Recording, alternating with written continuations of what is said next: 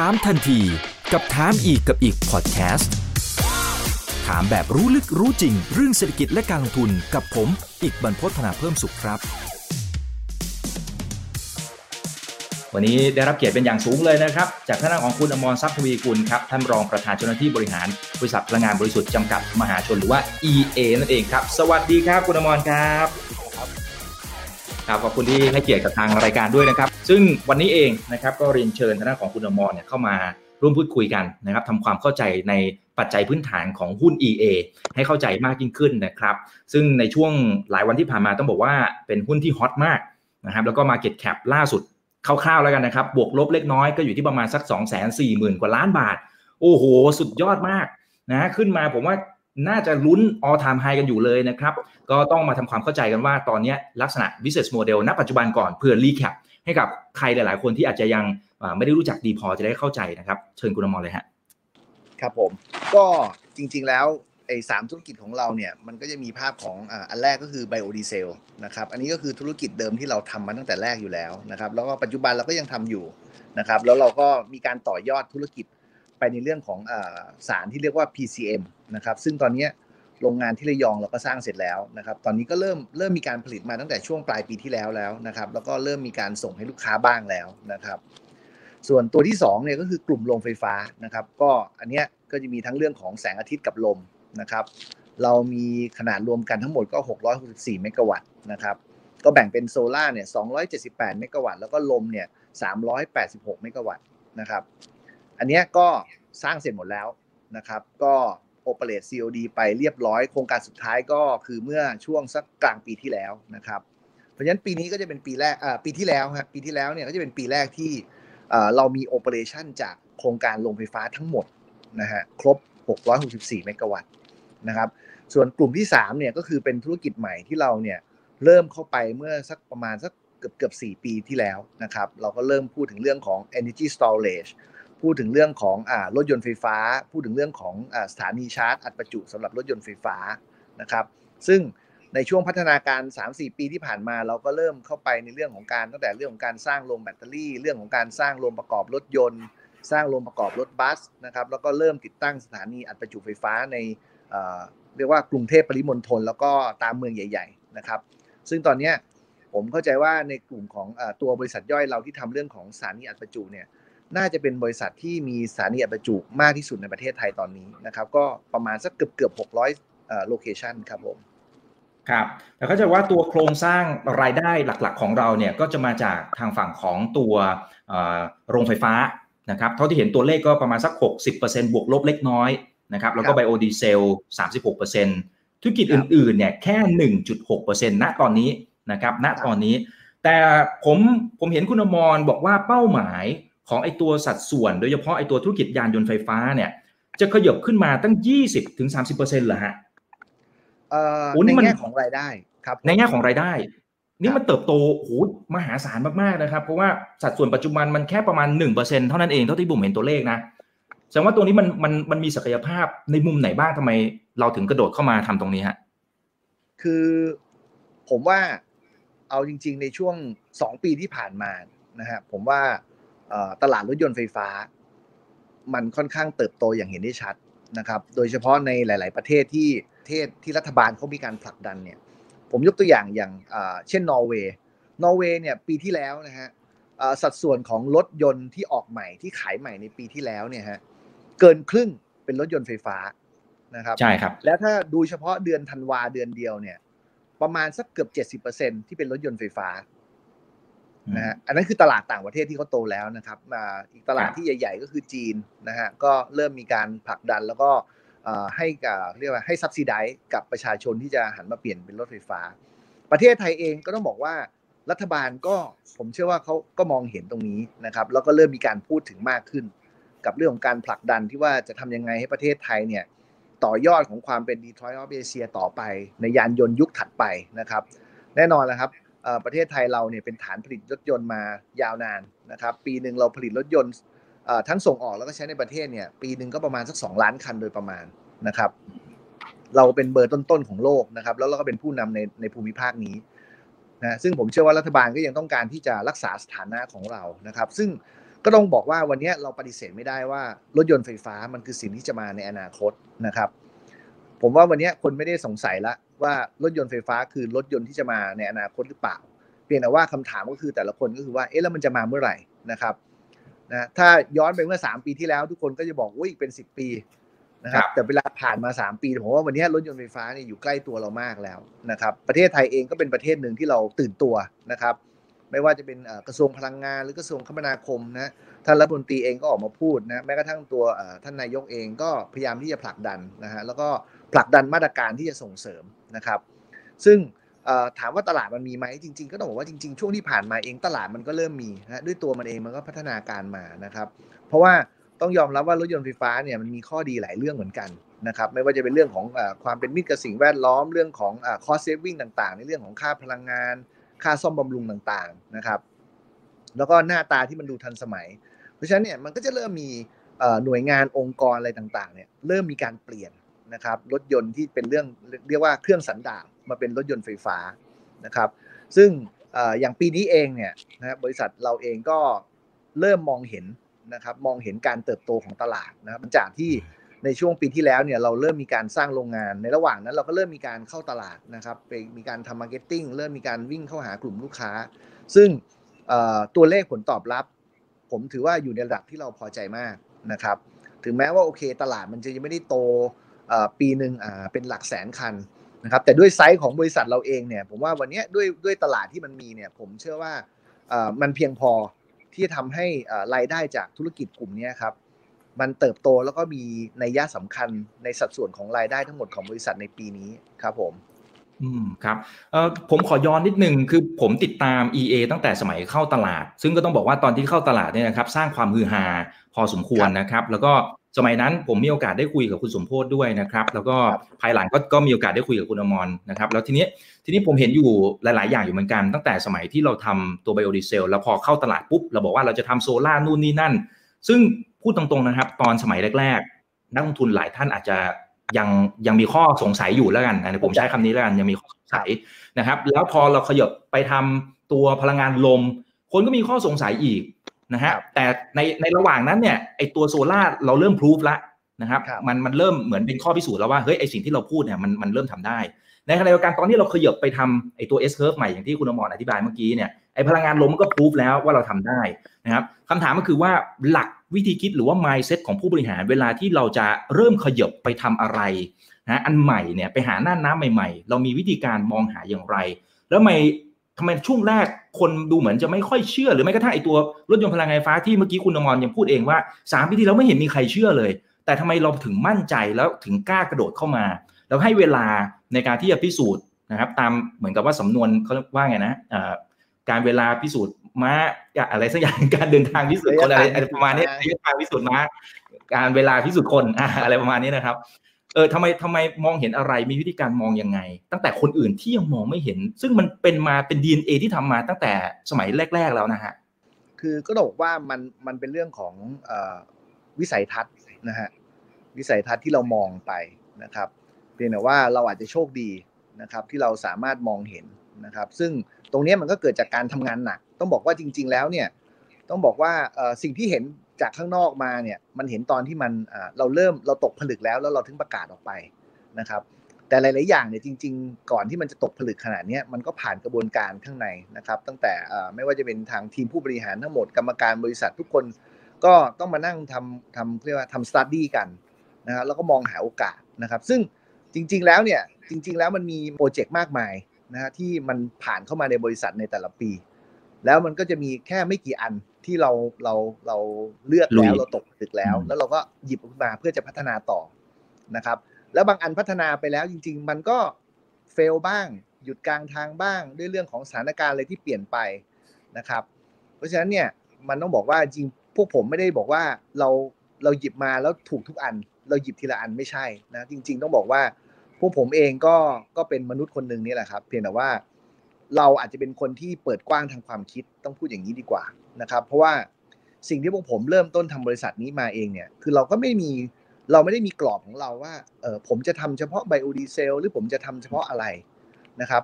สิ่งที่เราสิ่งที่เราเปิดกว้างเนี่ยเรามองหาคือเรามองหาโอกาสในการเติบโตนะฮะแต่แน่นอนที่เมื่อกี้คุณอีกบอกว่าเอ๊ะแล้วทำไมแต่ละอันที่ผมเข้าไปเนี่ย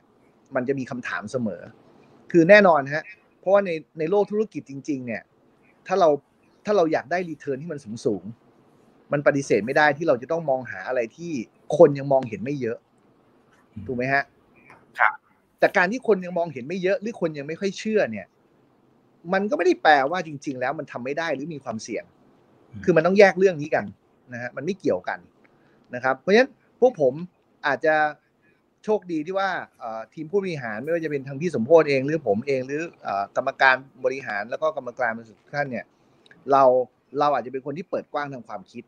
แล้วเราไม่ได้ตีกรอบตัวเองนะครับ แล้วเราก็มองมองเข้าไปจากจากข้างนอกแล้วมองเข้าไปถึงเนื้อมัน เช่น เราจะทำแต่ละอันเราคงต้องประเมินเรื่องของความเสี่ยง เรื่องของโอกาสเติบโตทางธุรกิจนะฮะเรื่องของคู่แข่งนะครับ เรื่องของเงินลงทุน เรื่องของระยะเวลาในการพัฒนา คือหลาย ๆ อย่างมันต้องเอามาโดนใส่เข้าไปในสมการ เพื่อจะออกมาว่า เอ๊ะแล้วเราควรจะกระโดดเข้าไปหรือเปล่านะครับ เพราะฉะนั้น ถามว่าพวกผมอาจจะชินแล้วนะครับกับการที่ว่าเราโดดไปทำแต่ละอย่างเนี่ย ก็โดนตั้งคำถามมาตลอดอย่างที่คุณอีกพูดนะครับว่า ตอนไปทำโซล่าทุกคนก็มีคำถามมากมาย พอทำโซล่าเสร็จกระโดดมาทำลม ทุกคนก็มีคำถามมากมายนะแล้วพอเสร็จจากตรงนี้อ้าวก็ฉีกตัวเองนะไปทำเรื่องอะไรที่อาจจะไม่ได้เกี่ยวกับโรงไฟฟ้าเลยเป็น energy storage เป็นรถยนต์ไฟฟ้า คือ จุดเริ่มต้นที่เราต้องต้องมองหาพวกนี้ก็ต้องหยอกว่า ต้องบอกว่าเรายังเรายังมองหาโอกาสที่จะทำให้บริษัทเติบโต อันแรกก่อนเราแสวงหาโอกาสเราไม่เคยหยุดนะครับ เราพยายามจะผลักตัวเองให้ขึ้นไปอยู่ข้างบนให้ตลอดเวลานะครับ คราวนี้เนี่ยเอ่อมันเป็นปกติฮะเวลาที่เราทำอะไรแล้ว มันยังไม่พรูฟเว่นมากเนี่ยฮะคนจะมีคำถามเยอะ นะครับ ซึ่งพวกผมเองก็ lesson learn มาจากการที่เราตั้งแต่เราทำโรงไฟฟ้าแสงอาทิตย์นั่นแหละฮะเราก็เรียนรู้มาว่าโอเค สุดท้ายแล้วเนี่ย สิ่งที่มันตอบได้ดีที่สุดคืออะไรฮะเราต้องทำของมาให้มันดีให้ได้ แล้วเดี๋ยวทุกคนก็จะมองเห็นเอง แล้วทุกคนก็จะยอมรับเราเองนะวันนี้พวกผมก็พยายามจะทำในสิ่งที่เรา commit ไว้กับผู้ถือหุ้นของเรา commit ไว้กับกรรมการบริษัท ว่าเราจะขยายธุรกิจมาในส่วนของที่มันเป็นเรื่องของเกี่ยวกับยานยนต์ไฟฟ้าทั้งหมดทั้ง ecosystem ของยานยนต์ไฟฟ้านะครับ ซึ่งถ้าย้อนภาพไปสามสี่ปีที่แล้วที่พวกผมเริ่มพูดเรื่องนี้ผมเชื่อว่าน่าจะมีไม่น้อย ก็คงคิดว่าพวกผมบ้าครับอันนี้อันนี้ผมผมเชื่อว่ามันเป็นเรื่องปกติแล้วยิ่งโดยเฉพาะอะไรที่มันเป็นอะไรที่เป็น high technology ต้องพูดอย่างนี้ก่อน ภาพของความเป็น energy storage ภาพของความเป็นยานยนต์ไฟฟ้าเนี่ย มันดูไกลตัว คนไทยเหลือเกินนะแล้วอยู่ดีๆ ก็มีคนไทยอยู่กลุ่มหนึ่งที่บอกว่าเอ้ยจะไปทำแล้วทั้งๆที่กลุ่มเนี้ยก็ไม่เคยมี background เรื่องของเกี่ยวกับรถยนต์เลย เรื่องของ energy storage ก็ไม่มีเลย ซึ่งก็ต้องบอกว่าตอนที่พวกผม develop โครงการนี้เราก็ไม่ได้เริ่มจากศูนย์ เราก็รู้อยู่แล้วว่าเออเราไม่ได้มี background ทางนี้ เรามีแค่อะไรฮะ เรามีแค่ business model ในหัว แต่ผมก็ต้องไปหาจิ๊กซอที่ว่าจะช่วยทำไงให้เราเนี่ย เดินได้เร็วขึ้น ก็เราก็แสวงหาใช้เวลานะก็ไปเจออมิตานะอมิตาที่ไต้หวัน ซึ่งบริษัทนี้ก็เป็นบริษัทที่ทำแบตเตอรี่มาทั้งชีวิตนะครับทำมาเกือบ 20 ปีแล้วนะฮะตั้งแต่เริ่มตั้งบริษัทจนถึงปัจจุบันเขาทำแต่ energy storage มาตลอดนะครับเปลี่ยนแต่ว่าเขาทำเร็วเกินไปเท่านั้นเอง เมื่อ 20 ปีที่แล้ว energy storage มันก็ยังไม่ได้ popular ขนาดนี้งั้นบริษัทก็ก็อยู่ใน status ที่ไม่ได้แข็งแรงนัก ก็เป็นมันเป็นเรื่องของจังหวะเวลาพอดีฮะที่ว่าเราก็เลยโดดเข้าไปใน timing ที่เขากำลังต้องการ partner ก็มันก็กลายเป็นการ join force กันนะครับ แล้วก็ทำให้มันเกิด synergy นะครับเราก็เอาโน้ตฮาวของเขามาเพื่อต่อยอดนะครับ แล้วก็เอาโรงงานอ่าเอาโน้ตฮาวนี้มาสร้างโรงงานในประเทศไทยนะครับ ตัวสถานีชาร์จเองตัวอะไรทั้งหลายเนี่ยเราก็ไป join กับ partner คือก็ต้องบอกว่าเราไม่ได้ เราไม่ได้สร้างมาจากศูนย์ทั้งหมดนะครับ อันไหนที่จำเป็นเราก็ต้องหา partner เราก็ต้องหานะครับ เพื่อสร้างเป็น ecosystem แต่แน่นอนครับ การเดินพวกนี้มันมีความเสี่ยงนะครับ มันมีความเสี่ยงแหละ โอกาสที่จะพลาดมันก็มีนะครับ ผมคงไม่ได้กล้าพูดบอกว่าผู้บริหาร EA เนี่ย เราเลือกถูกทุกครั้ง เพียงแต่ว่าที่ผ่านมาเนี่ย ต้องบอกว่าเราโชคดี เรายังเลือกถูกทุกครั้งเท่านั้นเอง นะมันก็เลยทำให้บริษัทเรามีอัตราการเติบโตที่น่าพอใจในช่วงเจ็ดแปดปีที่ผ่านมานะครับ ที่เราเริ่มเข้าตลาดมาเนี่ยเราก็โตก้าวกระโดดทุกปีครับผมพอใจมากครับสำหรับคนไหนที่เป็นผู้ถือหุ้นนะฮะเออมันมันมีก่อนที่จะไปเจาะไอตัว S curve ใหม่เนี่ยผมอยากถามไอตัวธุรกิจหลักเดิมของเราก่อนนะครับ คือมันเริ่มถึงจุดอิ่มตัวหรือยังฮะเราถึงต้องเริ่มหาน่านน้ำใหม่ หรือมันยังก็ยังพอเติบโตด้วยตัวของมันเองได้ คือ มันต้องแยกมันไล่ไปอย่างนี้ฮะจริงๆไบโอดีเซลเนี่ยก็เป็นอันนึงที่พวกผมก็ไม่ได้หยุดนะฮะแต่คนอาจจะไม่ค่อยได้พูดถึง เพราะความหวือหวามันดูค่อนข้างน้อยกว่าอันอื่น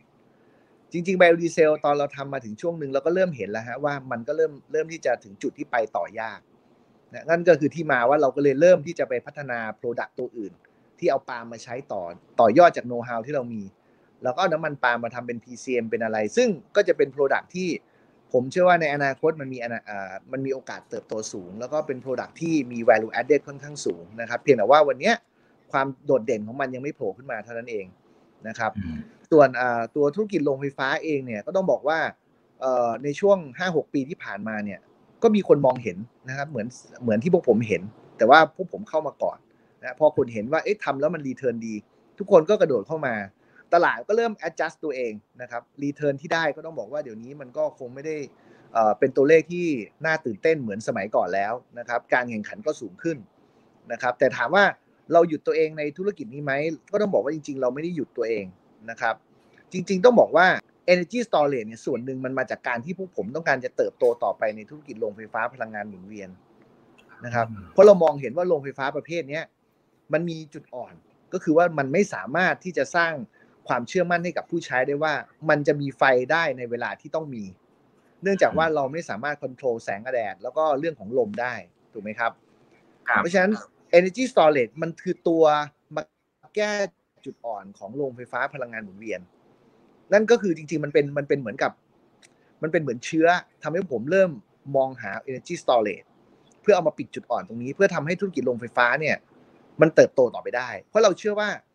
ถ้าเราไม่สามารถทำให้ธุรกิจโรงไฟฟ้าพลังงานหมุนเวียนพวกนี้เป็นลักษณะ firm base ได้เนี่ยการเติบโตมันจะ limit มากนะมันต้องพึ่งนโยบายรัฐเพียงอย่างเดียว ซึ่งผมคิดว่าในระยะยาวต่อไปเองมันคงมันคงยากที่จะเติบโต แล้วก็รักษา return ที่อยู่ในระดับสูงได้ เราก็เลยมองหาวิธีที่จะปิดจุดอ่อนตรงนี้ นี้พอเราโดดเข้าไปในเรื่องของ energy storage มันก็ต่อยอดต่อไปครับว่า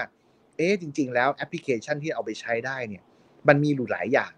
นะครับยานยนต์ไฟฟ้าก็เป็นอันหนึ่งนะครับ ที่เรามองเห็นว่ามันมันต่อยอดจากตรงนี้ได้นะมันก็ link link ต่อไปอย่างเงี้ยฮะเราก็ลิงก์เข้าไปถึงยานยนต์ไฟฟ้าไปถึงเรื่องของสถานีชาร์จ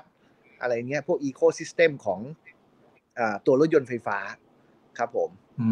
นะอันนี้ก็เป็นเรื่องของโรงไฟฟ้าที่เราก็ก็ยังพยายามจะขยายมันนะฮะเพียงแต่ว่าด้วยด้วยข้อจำกัดหลาย ๆ อย่าง มันก็อาจจะยังไม่ได้มี project ที่มันหวือหวาออกมาสู่ public เท่านั้นเอง ครับแต่ทีนี้ธุรกิจเดิมๆที่เราทำเนี่ย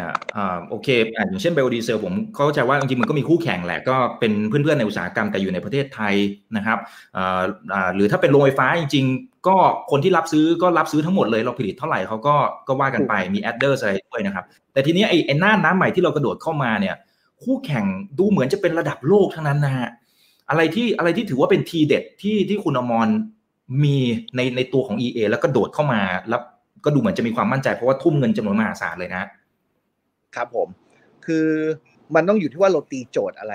นะฮะโจทย์ในธุรกิจที่เราจะเข้าไปเนี่ย เราเราต้องตีโจทย์ก่อนว่า เราจะสร้างจุดแข็งของเราตรงไหน เพื่อที่จะให้มันเป็น killing point ให้เราเอาไว้สู้กับผู้ผลิตรายอื่นนะครับ อันแรกก่อนเลยเนี่ย ต้องเรียนงี้ครับว่า เราเองเนี่ย ไม่ได้วางตัวที่จะเป็นอ่า เขาเรียกอะไรฮะที่จะเป็นผู้ผลิตรถยนต์เหมือนว่าสร้างแบรนด์ตัวเองนะเหมือนที่ไม่ว่าจะเป็น BYD Tesla นี้นะครับ เราทำเราทำเพื่อให้เราเราเห็นให้คนเห็นว่าเรามีตัวตนอยู่ใน industry นี้ เพื่อสร้าง credibility นะครับ แต่สิ่งที่เราต้องการจะต้องการจะขายจริงๆเนี่ยเราต้องการขาย solution ต้องการขายแพลตฟอร์มนะครับไอ้แพลตฟอร์มที่ว่านี้ก็คือแพลตฟอร์มที่พวกผมพยายามจะพูดเสมอว่า เราจะทำให้ ยานยนต์ไฟฟ้าเนี่ย ชาร์จได้ภายในสิบห้านาทีนะอันนี้คืออันนี้คือสิ่งที่เราต้องการจะจะสื่อออกไปนะครับ มันก็เลยเป็น story มาว่า เอ๊ะทำไมเราเปิดตัวเรือเรือไฟฟ้าก่อน เพราะเรือไฟฟ้าเนี่ย มันเป็นอ่าพาหนะไฟฟ้าที่เราใส่แบตเตอรี่ไว้เยอะมากประมาณ 800 กิโลวัตต์อาวซึ่งถือว่าเยอะมากเมื่อเทียบกับไม่ว่าจะเป็นรถยนต์ทั่วไปหรือกระทั่งรถบัสอะไรก็แล้วแต่นะรถบัสเต็มที่ผมว่าก็สัก 250 กิโลวัตต์อาว300 กิโลวัตต์อาวไม่เกิน เรือเนี่ยเราใส่เข้าไป 800 กิโลวัตต์อาว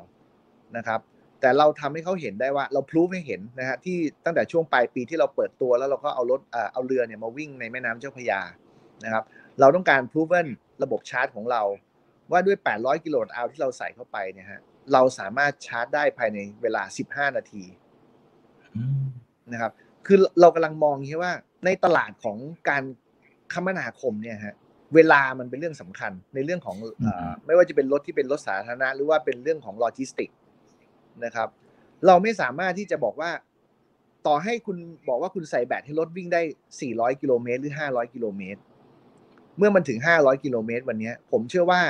ผู้ผลิตทุกคนในโลกวันนี้คุณเอารถที่คุณใส่แบตเตอรี่ เพื่อให้วิ่งได้ 400 กิโลเมตรไปชาร์จใหม่หลังจากที่คุณวิ่งเสร็จเนี่ย มันก็ยังต้องใช้เวลาประมาณสัก 2 ชั่วโมงถึง 3 ชั่วโมงนะฮะ ซึ่งมันเป็นจุดอ่อน ถ้าเราจะทำให้ภาคขนส่งเนี่ย มันเทินไปเป็นรถ EV ให้ได้เนี่ย ด้วยเวลา3ชั่วโมงเนี่ยผมเชื่อว่าผู้โดยสารรอไม่ได้ หรือแม้กระทั่งลูกค้าเองไม่มีใครรอได้ เพราะฉะนั้นโจทย์ที่ผมตั้งก็คือ มันต้องอยู่ในเวลาสัก15นาทีทีนี้ถามว่าทำไมเป็นสิบห้านาที เพราะเราให้ความรู้สึกว่าสิบห้านาทีเนี่ย ผมว่ามันเป็นเวลาที่คนรับได้นะ คือหลังจากที่คุณเดินทางมาแล้วเนี่ย ด้วยระยะทางหนึ่งเนี่ย ทุกคนอาจจะต้องมีการลงไปรีแลกซ์บ้างนิดนึงหรืออะไรก็แล้วแต่เนี่ย ผมว่าสิบห้านาทีมันเป็นเวลาที่คนพอรับได้ นั่นคือโจทย์ที่ว่าเราต้องพยายามพัฒนาแอปพลิเคชันของเราเนี่ย ให้ชาร์จให้ได้ภายในสิบห้านาที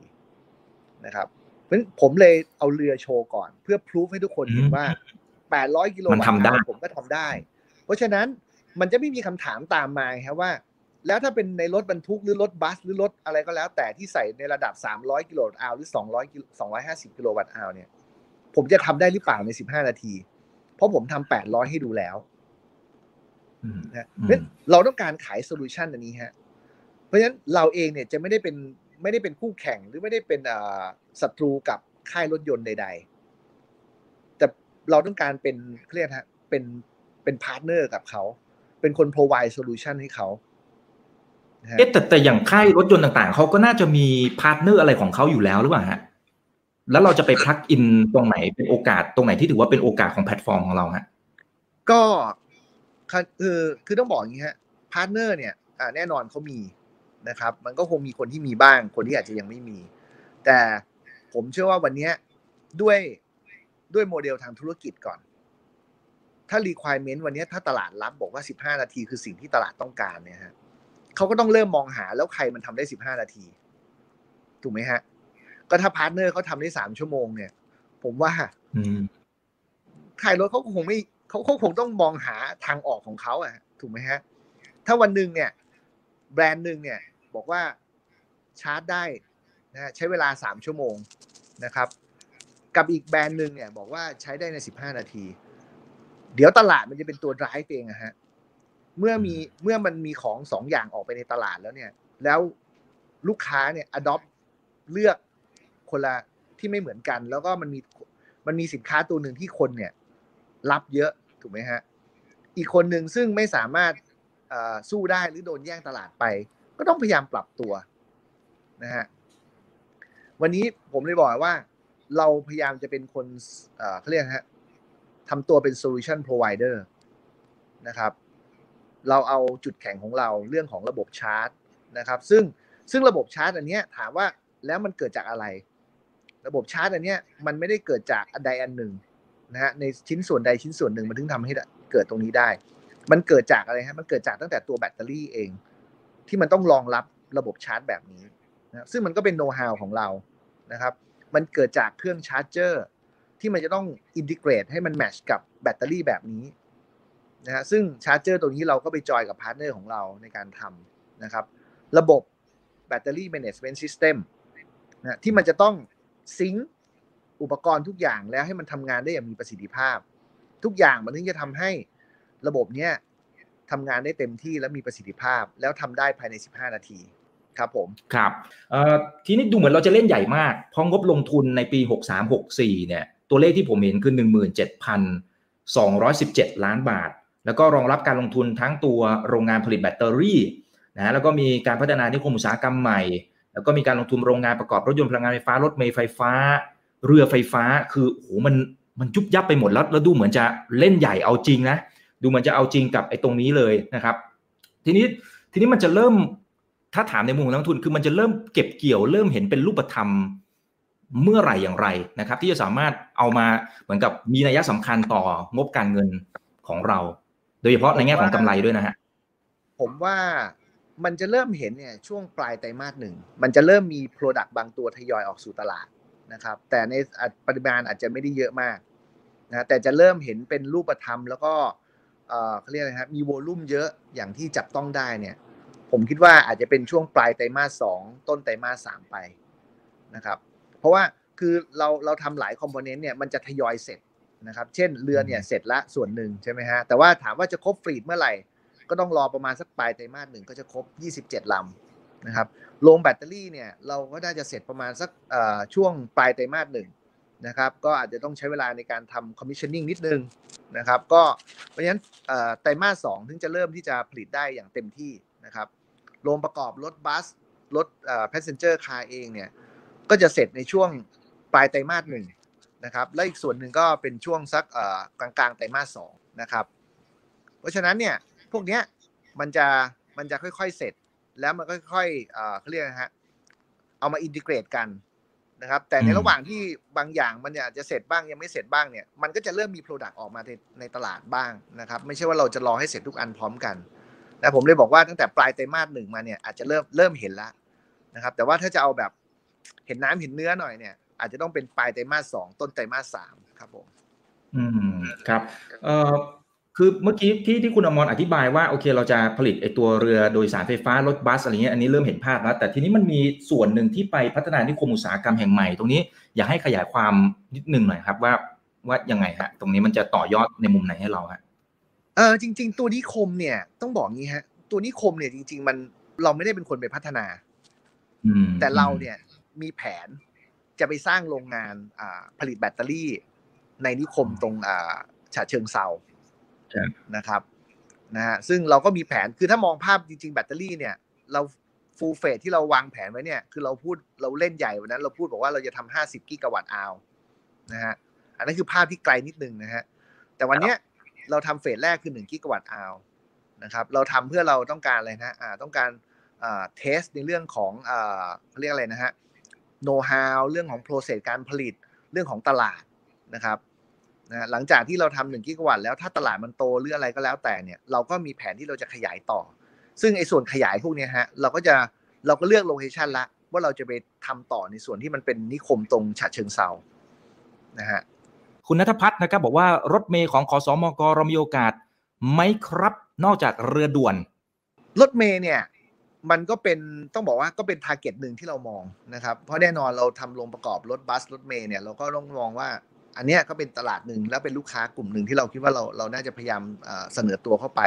เพียงแต่ว่าเราคงเราเราคงไม่ได้เป็นคนไปโอเปเรตรถเมย์เองนะครับ เราคงทำในรูปแบบของการที่ว่าเราเป็นผู้ผลิตรถเมล์ไฟฟ้านะครับ แล้วเราก็เป็นคน supply เข้าไปให้กับผู้ที่จะเป็นโอเปอเรเตอร์นะครับอาจจะเสออาจจะเสนอเป็นเรียกอะไรนะเป็น total solution ก็คือเรื่องของ charger ด้วยอะไรพวกนี้เข้าไปในแพ็กเกจพร้อมกันครับผม อืมครับเอ่อดูเหมือนหลาย ๆ ตัวเนี่ยจะฝากความหวังไว้กับทางฝั่งของรัฐบาลในการ drive demand หรือว่าความต้องการพอสมควรเลย ตรงนี้มันกลายเป็นความเสี่ยงอีกด้านหนึ่งไหมฮะ คือจริง ๆ ต้องเรียนงี้ครับว่าโดยธรรมชาติก่อนคุณอิก อะไร business อะไรก็แล้วแต่ที่มันจะต้องเริ่มมาเริ่มต้นใหม่เนี่ยส่วนใหญ่ บทบาทสำคัญก็คืออยู่ที่รัฐบาลก่อนคือรัฐบาลต้อง drive ถูกไหมฮะ policy มันต้องมา เหมือนโรงไฟฟ้าแสงอาทิตย์สมัยก่อนมันก็ drive ด้วยนโยบาย policy เพียงแต่ว่าเราเองเนี่ยถามว่าเราลดความเสี่ยงตัวเองได้ยังไง เราอาจจะลดความเสี่ยงตัวเองได้ว่าเราต้องพึ่งพิงให้มันน้อยที่สุด ความหมายคือเราต้องไปสร้างตลาดของเราเองด้วยนะครับเพราะฉะนั้นที่ผ่านมาพวกผมเองก็ไม่ได้มองหาเฉพาะโปรเจกต์ที่รัฐจะให้การสนับสนุน หรือว่าสร้างดีมานให้เรา เราเองก็ไปสร้างตลาดของเรา นะเราก็เอาทีมงานลงไปถึงผู้ประกอบการต่างๆ ที่เรามองว่ามี potential ที่เราคิดว่าเราจะไป convince เพื่อให้เขาเนี่ยเปลี่ยนจากรถยนต์เครื่องยนต์สันดาปมาเป็นรถยนต์ไฟฟ้า ซึ่งที่ผ่านมาผมผมต้องเรียนแค่ว่ากระแสตอบรับค่อนข้างดีนะครับผู้ประกอบการหลาย ๆ คนสนใจนะครับ แล้วนั่นคือที่มาที่ผมบอกว่าช่วงปลายไตรมาสหนึ่งเป็นต้นไปเนี่ยก็จะเริ่มเห็นของของผมเนี่ยออกสู่ตลาด ซึ่งส่วนที่เราไปไปแถบตรงนี้ไม่ใช่ตลาดภาครัฐ แล้วก็ไม่ได้เป็นตลาดที่มาจากนโยบายภาครัฐ ก็เป็นตลาดของภาค p r i v a t เนี่ยแหละฮะเป็นภาคเอกชนด้วยกันเนี่ยที่เขามองเห็น แล้วก็เขามีวิชั่นว่าเขาต้องเปลี่ยนมาเป็นรถยนต์ไฟฟ้านะฮะก็จะเริ่มเห็นเข้าเข้าตลาดมากขึ้นครับครับแต่พอมีโควิด -19 มันทำให้ความร่วมไม้ร่วมมือหรือว่าตรงก็ประมาณอะไรที่เราวางเอาไว้ก่อนหน้านี้มันต้องมีการปรับเปลี่ยนไหมฮะภาพใหญ่จริงๆเนี่ยอาจจะไม่ได้มีการเปลี่ยนนะครับ แต่อาจจะเป็นการชิปของเวลาบ้างนิดหน่อยนะครับ เพราะแม้กระทั่งการก่อสร้างเองก็มีปัญหา พอมีเรื่องของโควิดเข้ามาแล้วเนี่ยเรื่องของการเอาผู้เชี่ยวชาญจากต่างประเทศเข้ามาเรื่องของการก่อสร้างแรงงานอะไรเนี้ยมันไม่ง่ายเหมือนสมัยก่อนนะเราก็ต้องแก้ปัญหาไปนะครับ ซึ่งมันก็คงกระทบกับตารางเวลาของเราบ้างนะครับ แต่ว่าก็ต้องต้องบอกว่าเราก็ต้องแก้ปัญหาไป สุดท้ายเราต้องผลักให้มันออกมาให้ได้นะครับ ซึ่งซึ่งผมเชื่อว่าตอนนี้มันใกล้มากแล้วมันใกล้มากแล้วฮะที่จะคลอดแล้ว ผมว่าถ้าเป็นถ้าเป็นคนท้องก็ตอนนี้ก็ น่าจะเก้าเดือนแล้วฮะท้องแก่ละครับผมโอเค คุณเป้นะครับ บอกว่า EA มีแผนที่จะทำแบตเตอรี่ที่ใช้ในพวก Data Center หรือว่าโรงงานด้วยไหมครับ จะไปถึงขั้นนั้นไหมครับ จริง ๆ แล้วเนี่ยต้องบอกว่า Amita เนี่ยฮะตัวธุรกิจที่เขาทำเริ่มต้นเลย แล้วก็เป็นจุดแข็งเขาจริง ๆ เนี่ยมันก็คือแบตเตอรี่สำหรับอะไรนะภาคที่เป็นเรื่องของ utility นะก็คือสำหรับโรงงานโรงไฟฟ้าอะไรทั้งหลายแหล่ อันเนี้ยจริง ๆ คือจุดแข็งเขาเลย ไอ้ส่วนที่เราเอามาต่อยอดมาสำหรับ EV เนี่ยมันคือการที่เราเรามองเห็นมองเห็นเรียกอะไรมองเห็นตลาดที่มันจะเกิดขึ้นในอีกตลาดหนึ่งก็เลยเริ่มมีการปรับนะฮะประยุกต์แบตเตอรี่สำหรับการใช้ในเรื่องของโรงไฟฟ้าหรือเรื่องของโรงงานเนี่ยฮะมาเป็นในเรื่องของรถยนต์ไฟฟ้านะฮะเพราะฉะนั้นถามว่าเราทำได้ไหมก็ต้องบอกจริงๆเราทำได้ เพียงแต่ว่าวันนี้เพลินว่าตลาดรถยนต์ไฟฟ้าเนี่ยมันเหมือนกับว่าอาจจะโดนกระตุ้นแล้วมันเดินหน้าเร็วกว่า คนก็พูดถึงไอ้ตัวนี้มากกว่าเท่านั้นเอง นะฮะแล้วเราเองปฏิสิเพตอยู่เราสิ่งที่มันออกไปในตลาดก็เลยกลายเป็นว่าเราเรามุ่งทำตลาดรถยนต์ไฟฟ้า แต่จริงๆแล้วต้องบอกว่าโน้ตฮาวที่เรามีเนี่ยเราไปได้ถึงระดับที่มันเป็นสำหรับโรงไฟฟ้าเลย ครับผมมีประมาณ4ีหท่านถามเกี่ยวกับการเข้าไปลงทุนใน next นะครับอย่างเช่นคุณวันชัยบอกว่า EA เนี่ยก็เข้าไปลงทุนในบริษัท next point จำกัดมหาชนนะครับรบมีแผนการเติบโตอย่างไรนะครับ potential เป็นอย่างไร อ่าก็จะประมาณนี้นะครับ ถามคล้าย ๆ กัน4ี่ห้าท่านครับ คือต้องเรียนงี้ว่า EA เองเนี่ยเรามีโน้ตฮาวนะครับ เรามีเทคโนโลยีเรามีเงินทุนในตัว แต่ว่าต้องเรียนว่าเราเองไม่ได้เป็นคนที่โตมาในตลาดนี้โดยตรง ในตลาดรถใหญ่นะครับ ก็ต้องบอกว่ามันเป็นจังหวะ แล้วก็เวลา timing นะที่ว่าเรามาเจอกับทาง Next ซึ่งผู้บริหารของทาง Next เองเนี่ยต้องบอกว่าเขาเป็นคนที่อยู่ในอุตสาหกรรมรถยนต์ขนาดใหญ่มายาวนาน นะครับเขามี network ที่จะช่วย EA ในการที่จะขายรถนะครับ เพราะฉะนั้น Nex ก็เองก็เป็นเหมือนกับ Marketing Arm คนหนึ่งให้ให้กับ EA นะครับ EA เป็นเหมือนทำทำตัวเป็นโรงงานผลิต Next ก็ทำเป็นก็ถ้ามองยูนิตก็คือ Next เหมือนทีมขายนะครับ แล้วก็ Next เองเนี่ยเขามีทีมซ่อมบำรุงที่ต้องบอกว่าค่อนข้างใหญ่ เพราะฉะนั้นเองเนี่ยมันทำให้ทาง EA เองเนี่ยลดภาระ แทนที่ผมจะต้องไปสร้างทีมสร้างคน ในเรื่องของ after sale service เนี่ยผมก็อาศัย facility ของทาง Next เนี่ยฮะ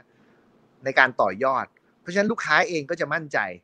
นะครับว่าโอเคนอกเหนือจากการที่ว่าเราสามารถผลิตรถมาส่งให้ได้แล้วเนี่ยเวลารถมีปัญหาเรามีทีมงานที่เป็น after sale service ที่จะเรียกว่าเข้ามาช่วยดูแลตรงนี้ เพราะฉะนั้นมันจะทำให้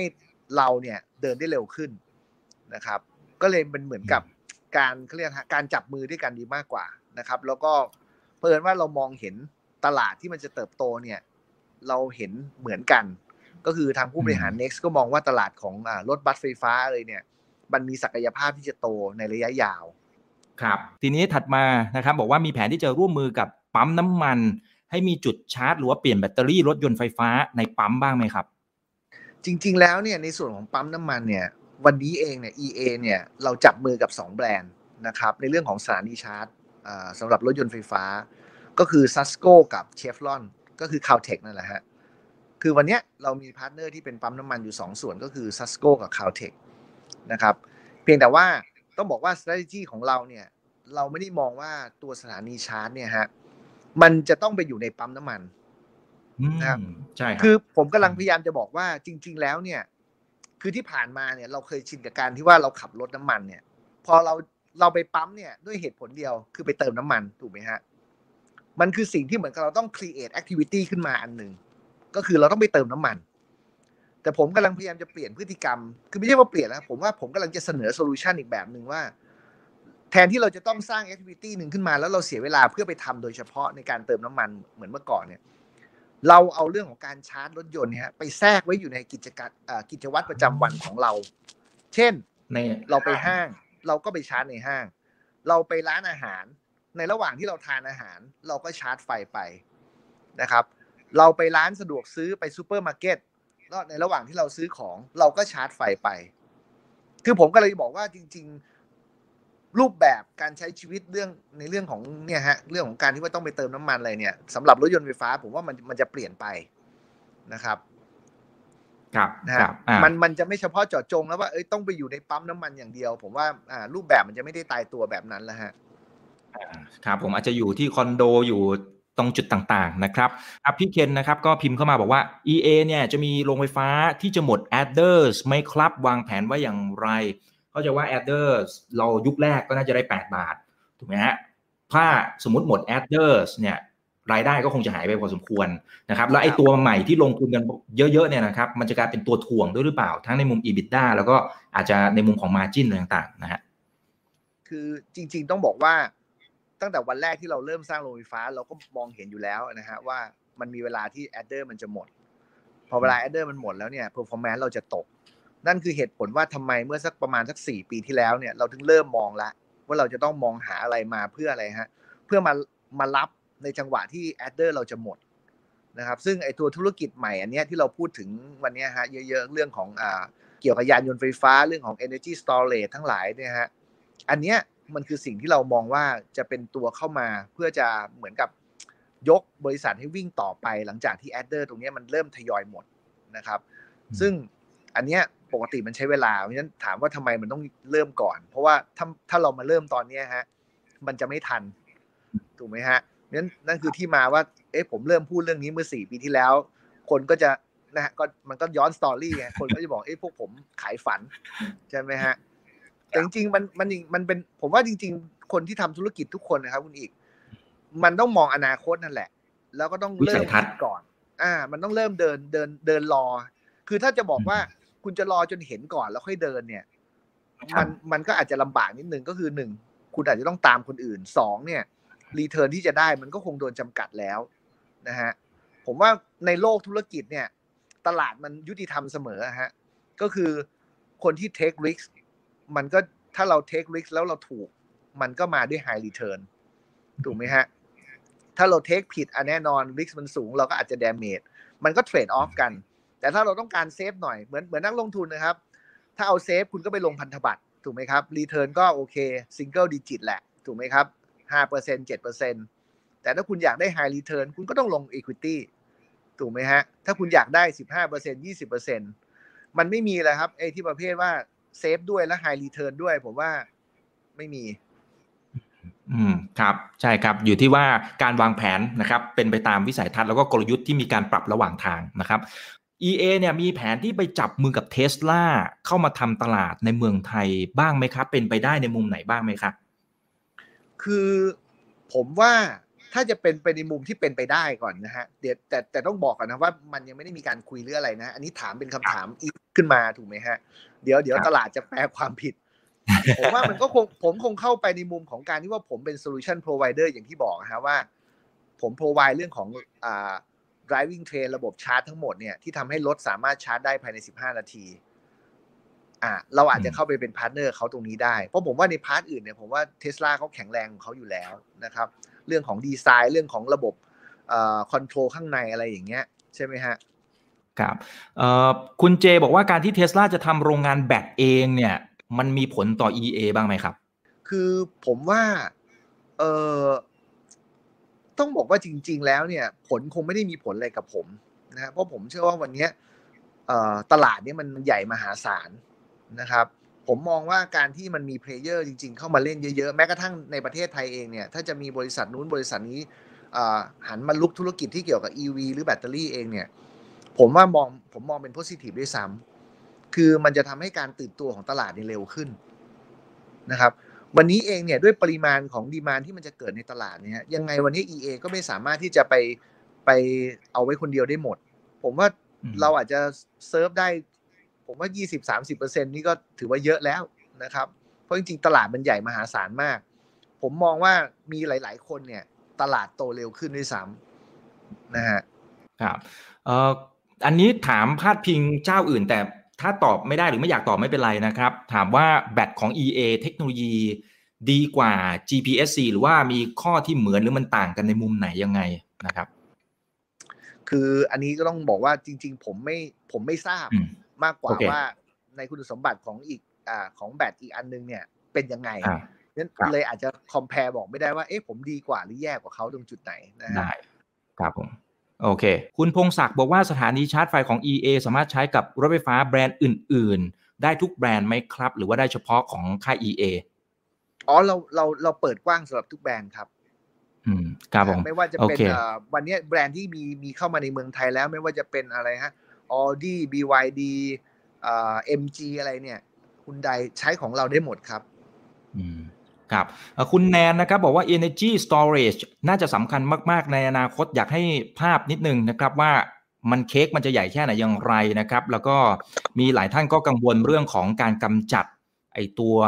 เหมือนกับเป็นของเสียนะครับไอตัวแบตอะไรต่างๆ อาจจะมองว่ามันเป็นสินค้าอันตรายหรือเปล่านะครับพอดีเขาพิมพ์มาเป็นภาษาอังกฤษ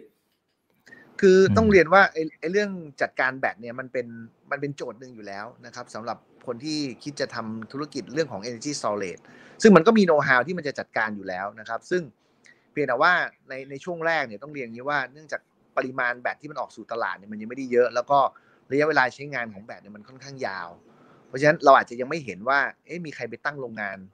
ที่จะรับจัดการหรือว่าทรีตพวกนี้นะครับ เพราะว่ามันก็คงจะสร้างเร็วเกินไป แล้วเงินมันก็จะจม แต่ถามว่าเทคโนโลยีในการจัดการมันมีไหมมันมีนะครับฮะโอเค เดี๋ยวผมขอเป็นคำถามสุดท้ายนะครับพอดีมีท่านหนึ่งตั้งข้อสังเกตอย่างหนึ่งแล้วก็จริง ๆ ตรงกับที่ที่ผมดูมาเหมือนกันนะครับ ว่าธุรกิจพลังงานลม ดูเหมือนไตรมาสล่าสุดจะ drop พอสมควรมัน มันมีอะไรที่อธิบายธรรมชาติของธุรกิจนี้ได้ฮะคือลมมันมันคือเรื่องธรรมชาตินะครับคุณอิก มันก็ drop ทั้งผมเข้าใจว่าทั้งอุตสาหกรรม ปีนี้อาจจะเป็นปีที่ลมไม่ดี คือในในในสถิติเวลาเราเก็บมาเนี่ยฮะในข้อมูลย้อนหลังที่เห็นเนี่ยมันก็จะมีไซเคิลของมันนะในในพื้นที่เดียวกันเนี่ยฮะมันมีไซเคิลของมันว่าไม่ใช่ว่าเราตั้งอยู่ตรงนี้แล้ว แล้วทุกปีลมมันจะอยู่แถวนี้ มันจะมีปีที่ดีมากๆ แล้วก็ปีที่ไม่ดีนะครับ อันนี้อาจจะเป็นจังหวะตกอยู่ในปีที่ลมอาจจะไม่ดีนักนะครับ หรือบางทีมันอาจจะเป็นเรื่องของการที่เดือนมันชิปไป นะครับ เพราะอย่างไตรมาสสี่เองเนี่ยผมก็จะว่าก็จะเป็นช่วงที่เป็น high season ของของของลมนะครับครับเมื่อเมื่อกี้เข้าใจว่าผมยังตอบไม่ครบคำถามก่อนหน้านี้เรื่องของอขนาดตลาดสำหรับ energy storage ต้องพอจะมีตัวเลขไหมว่า ผมว่ามันตลาดมันใหญ่มากนะครับ ต้องพูดอย่างนี้แล้วกัน เพราะว่าสำหรับโรงไฟฟ้าเนี่ยลองนึกภาพดูนะโรงไฟฟ้าเนี่ย เราใช้ demand ของประเทศไทยก็พอ นะประเทศไทยเนี่ยเรามี demand การใช้ไฟช่วง peak ประมาณสักสามหมื่นกว่าเมกะวัตต์อ้าวนะครับ เพราะฉะนั้นสมมุติเราจะต้องมีมีไฟหนึ่งชั่วโมงนะฮะในช่วงที่สมมุติว่าถ้าเราเทินตัวเองไปเป็นโรงไฟฟ้าพลังงานหมุนเวียนมากขึ้นเนี่ยฮะหนึ่งชั่วโมงแปลว่าคุณต้องมีแบตเตอรี่เก็บเนี่ยประมาณสามหมื่นเมกะวัตต์เพื่อใช้ในหนึ่งชั่วโมง ถูกไหมฮะ ถ้าจะใช้สองชั่วโมงก็ต้องเป็นหกหมื่นสี่พันเมกะวัตต์ซึ่งมันเยอะมากไงฮะ ตลาดโรงไฟฟ้าเนี่ยมันมัน consume demand มันมี demand ที่จะ consume supply เรื่องของ energy storage เนี่ยค่อนข้างเยอะ เพียงแต่ว่าก็ต้องบอกว่าตลาดเนี้ยมันอาจจะเป็นตลาดที่คนยังไม่ได้ไม่ได้ให้ความสำคัญนัก หรือยังไม่ได้คุ้นเคยกับมัน แต่ว่าถ้ามองข่าวในประเทศมองข่าวต่างประเทศเนี่ยจะเห็นว่าหลาย ๆ ประเทศเนี่ยเขาเริ่มเริ่มแล้วนะครับไม่ว่าจะเป็นที่ฮาวายที่แคลิฟอร์เนีย หรือว่าที่ออสเตรเลียอะไรเนี่ยเขาก็เริ่มมีการทำเป็นเหมือนกับว่าเป็น site site ทดลองที่ว่าจะจะ provide ไฟทั้งหมดเนี่ยมาจาก green energy มามาจากพลังงานหมุนเวียนทั้งหมดไม่ว่าจะเป็นโซลาร์หรือลม ก็คือส่วนที่ผลิตเกินก็เก็บลงแบตไว้ แล้วมาใช้ตอนกลางคืน หรือในตอนที่ลมไม่มีนะครับเขาก็พยายามทำ simulate ตรงนี้อยู่ แล้วก็ทดลองระบบกัน ซึ่งไซส์มันก็เริ่มใหญ่ขึ้นใหญ่ขึ้นนะซึ่งผมเชื่อว่าอนาคตอะรูปแบบของธุรกิจพลังงานมันก็จะเปลี่ยนไปในทิศทางนี้ครับผม ครับ อ่า เอาละฮะ เราคุยกันพอสมควรเกินเวลาที่คุยกับคุณอมรเอาไว้นะครับ ฝากทิ้งท้ายสำหรับผู้ถือหุ้นหรือว่าว่าที่ผู้ถือหุ้นนะครับ ว่าหนึ่งตอนที่คุณอมรได้ใช้วิสัยทัศน์เมื่อสักครู่นี้ครับที่บอกว่าโอเคเราอยากจะเป็นแพลตฟอร์ม ในเรื่องของ provide solution อะไรต่างๆ ตอนนี้มันยังขาดจิ๊กซอตัวไหนหรือเปล่านะครับ หรือว่าตอนนี้ตอนนี้เห็นภาพหมดละนะครับ เพียงแต่กำลังเดินหน้าให้มันเร็วขึ้นหรือเปล่านะครับหนึ่งคือขาดขาดอะไรบ้างขาดจิ๊กซอว์ตัวไหน สองอะไรที่ถือว่าเป็นจุดตายของธุรกิจนี้แล้วเราบริหารจัดการความเสี่ยงเหล่านั้นอย่างไรฮะคือผมว่าวันนี้จิ๊กซอว์ที่ที่ที่เราต้องการเนี่ยผมว่าวันนี้เรามีครบแล้วนะครับใน ecosystem ที่มันจะต้องต้องเกิดให้ได้นะครับที่เราเชื่อว่ามันต้องมีละกันนะครับเรามีเรื่องของแบตมีเรื่องของ charger มีเรื่องของระบบจัดการแบตเตอรี่ที่ที่มันตอบโจทย์แล้วนะครับ คราวนี้เนี่ยถามว่าถ้ามันจะมองเรื่องความเสี่ยงที่มันจะเกิด แล้วมันกระทบเราจริงๆเนี่ย ผมมองว่ามันคงต้องเป็นเรื่องของว่ามันมีเทคโนโลยีอื่นเข้ามาที่มัน break through ขึ้นมา ในระหว่างที่รถไฟฟ้าเนี่ยมันยังไม่ adopt ยังมันยังไม่ถึงจุด tipping point ขึ้นมานะครับเช่นที่เขาพูดกันอีกอันหนึ่งเช่น fuel cell ที่กำลังพูดกันเยอะๆเหมือนกัน สมมติอยู่ดี fuel cell break through อะไรขึ้นมาได้สักอย่างหนึ่งสามารถทำต้นทุนได้ถูก เรื่องของ safety ทุกคนรับได้นะครับ แล้วมันเอาชนะเรื่องของ EV ได้ในเรื่องของต้นทุนในเรื่องของเชิง economic เนี่ย มันก็เป็นไปได้ที่คนมันก็จะเปลี่ยนไปในตลาดที่มันเป็น fuel cell นะครับ แต่ผมเชื่อว่าถ้าถ้าวันนี้ตลาดมันเดินมานี้ทิศทางเนี้ยผมค่อนข้างมั่นใจว่า EA อยู่ใน position ที่ผมว่าเราเป็นคนหนึ่งที่พร้อมมากนะครับ ผมเชื่อว่าวันนี้ถ้าลองมองไปไม่ไม่ต้องเฉพาะในประเทศไทย ในในทวีปเอเชีย หรือแม้กระทั่งในระดับโลกเนี่ย ผมว่ามีไม่กี่บริษัทนะฮะที่มีครบแบบเนี้ยมีทั้ง energy storage มีทั้ง charger มีทั้งระบบจัดการแบตเตอรี่ มีทั้งโรงประกอบรถเอง ผมว่ามีน้อยนะฮะ ส่วนใหญ่ถ้ามีก็อาจเช่น คนผู้ประกอบการทำ energy storage เขาก็ทำ energy storage ไป คนที่ทำรถเขาก็ทำรถไป หรือคนที่ทำเรื่องของตัว charger ให้ให้ธุรกิจทำเรื่องของสถานีอัดประจุเขาก็ทำเฉพาะ charger ผมว่าเราเราเป็นคนหนึ่งนะฮะ เราเป็นคนหนึ่งที่เราเราเรามี ecosystem นี้แล้วแล้วเราเอามันมา integrate กันได้ ผมเชื่อว่ามันจะเป็นจุดแข็งให้กับ EA ในอนาคตนะครับ แล้วผมว่า ธุรกิจ EV อะมันเพิ่งเริ่มต้น ผมว่ามันมันยังไปได้อีกเยอะ มันเหมือนยอด มันเหมือนวันนี้เราเพิ่งเห็นแค่ยอดของก้อนน้ำแข็งที่มันอยู่ในทะเลฮะ ผมว่าวันนี้ตลาดของ EV เนี่ยมันมันมันมีโอกาสเติบโตสูงมากแล้ว แล้วผมก็ยืนยันคำพูดที่เคยพูดเสมอว่า เมื่อถึงจุดที่คน adopt เทคโนโลยีเนี่ย มันจะไปเร็วมากนะครับ มันจะเร็วจนคุณนึกไม่ถึงเสมอ นะก็ย้อนดูอดีตได้ฮะไม่ว่าจะเป็นเรื่องของกล้องดิจิตอลเอยสมาร์ทโฟนเอยอะไรเนี่ย ผมว่ามันไม่มีใคร forecast ถูกสักคนหรอกครับว่าเอ้ยทุกคนจะบอกอีกเท่านู้นเท่านี้ปี แต่เมื่อคุณหลับตาแล้วคุณผ่านไปอีกปีหนึ่งมันมันมาอยู่ใกล้เราจนบางทีเรายังไม่รู้เลยมันมาตอนไหน ผมว่า EV ก็เป็นอันหนึ่งที่ไม่น่าจะหนีแพทเทิร์นนี้ฮะเราเราเชื่ออย่างนั้น ใช่ครับ เพราะเวลาที่มันมีการเปลี่ยนแปลงมันไม่ได้เปลี่ยนแปลงเป็นเส้นตรง แต่ว่ามันเป็น exponential เลยเผลอแป๊บเดียวปุ๊บมาเลย ใครปรับตัวไม่ทันนี้โหตกรถเผลอๆอาจจะไม่มีที่ยืนในการทำธุรกิจซะด้วยซ้ำวันนี้ขอบคุณคุณอมรมากเลยนะครับ และเดี๋ยวครั้งหน้านะครับเดี๋ยวถ้าประกาศผมประกอบการอะไรยังไงเดี๋ยวผมขออนุญาตเรียนเชิญคุณอมรมา คุยให้ข้อมูลแบบสนุกๆแบบนี้อีกครั้งหนึ่งนะครับ คุณอมรครับ ได้ครับผมยินดีมากครับ วันนี้ขอบพระคุณมากเลยนะครับครับ ขอบพระคุณครับ ถ้าชื่นชอบคอนเทนต์แบบนี้อย่าลืมกดติดตามช่องทางอื่นๆด้วยนะครับ ไม่ว่าจะเป็น Facebook, YouTube, Line Official, Instagram และ Twitter จะได้ไม่พลาดการวิเคราะห์และมุมมองเศรษฐกิจ และการลงทุนดีๆ แบบนี้ครับ อย่าลืมนะครับว่าเริ่มต้นวันนี้ดีที่สุด ขอให้ทุกท่านโชคดี และมีอิสรภาพในการใช้ชีวิต ผม อีกบรรพฒนาเพิ่มสุขครับ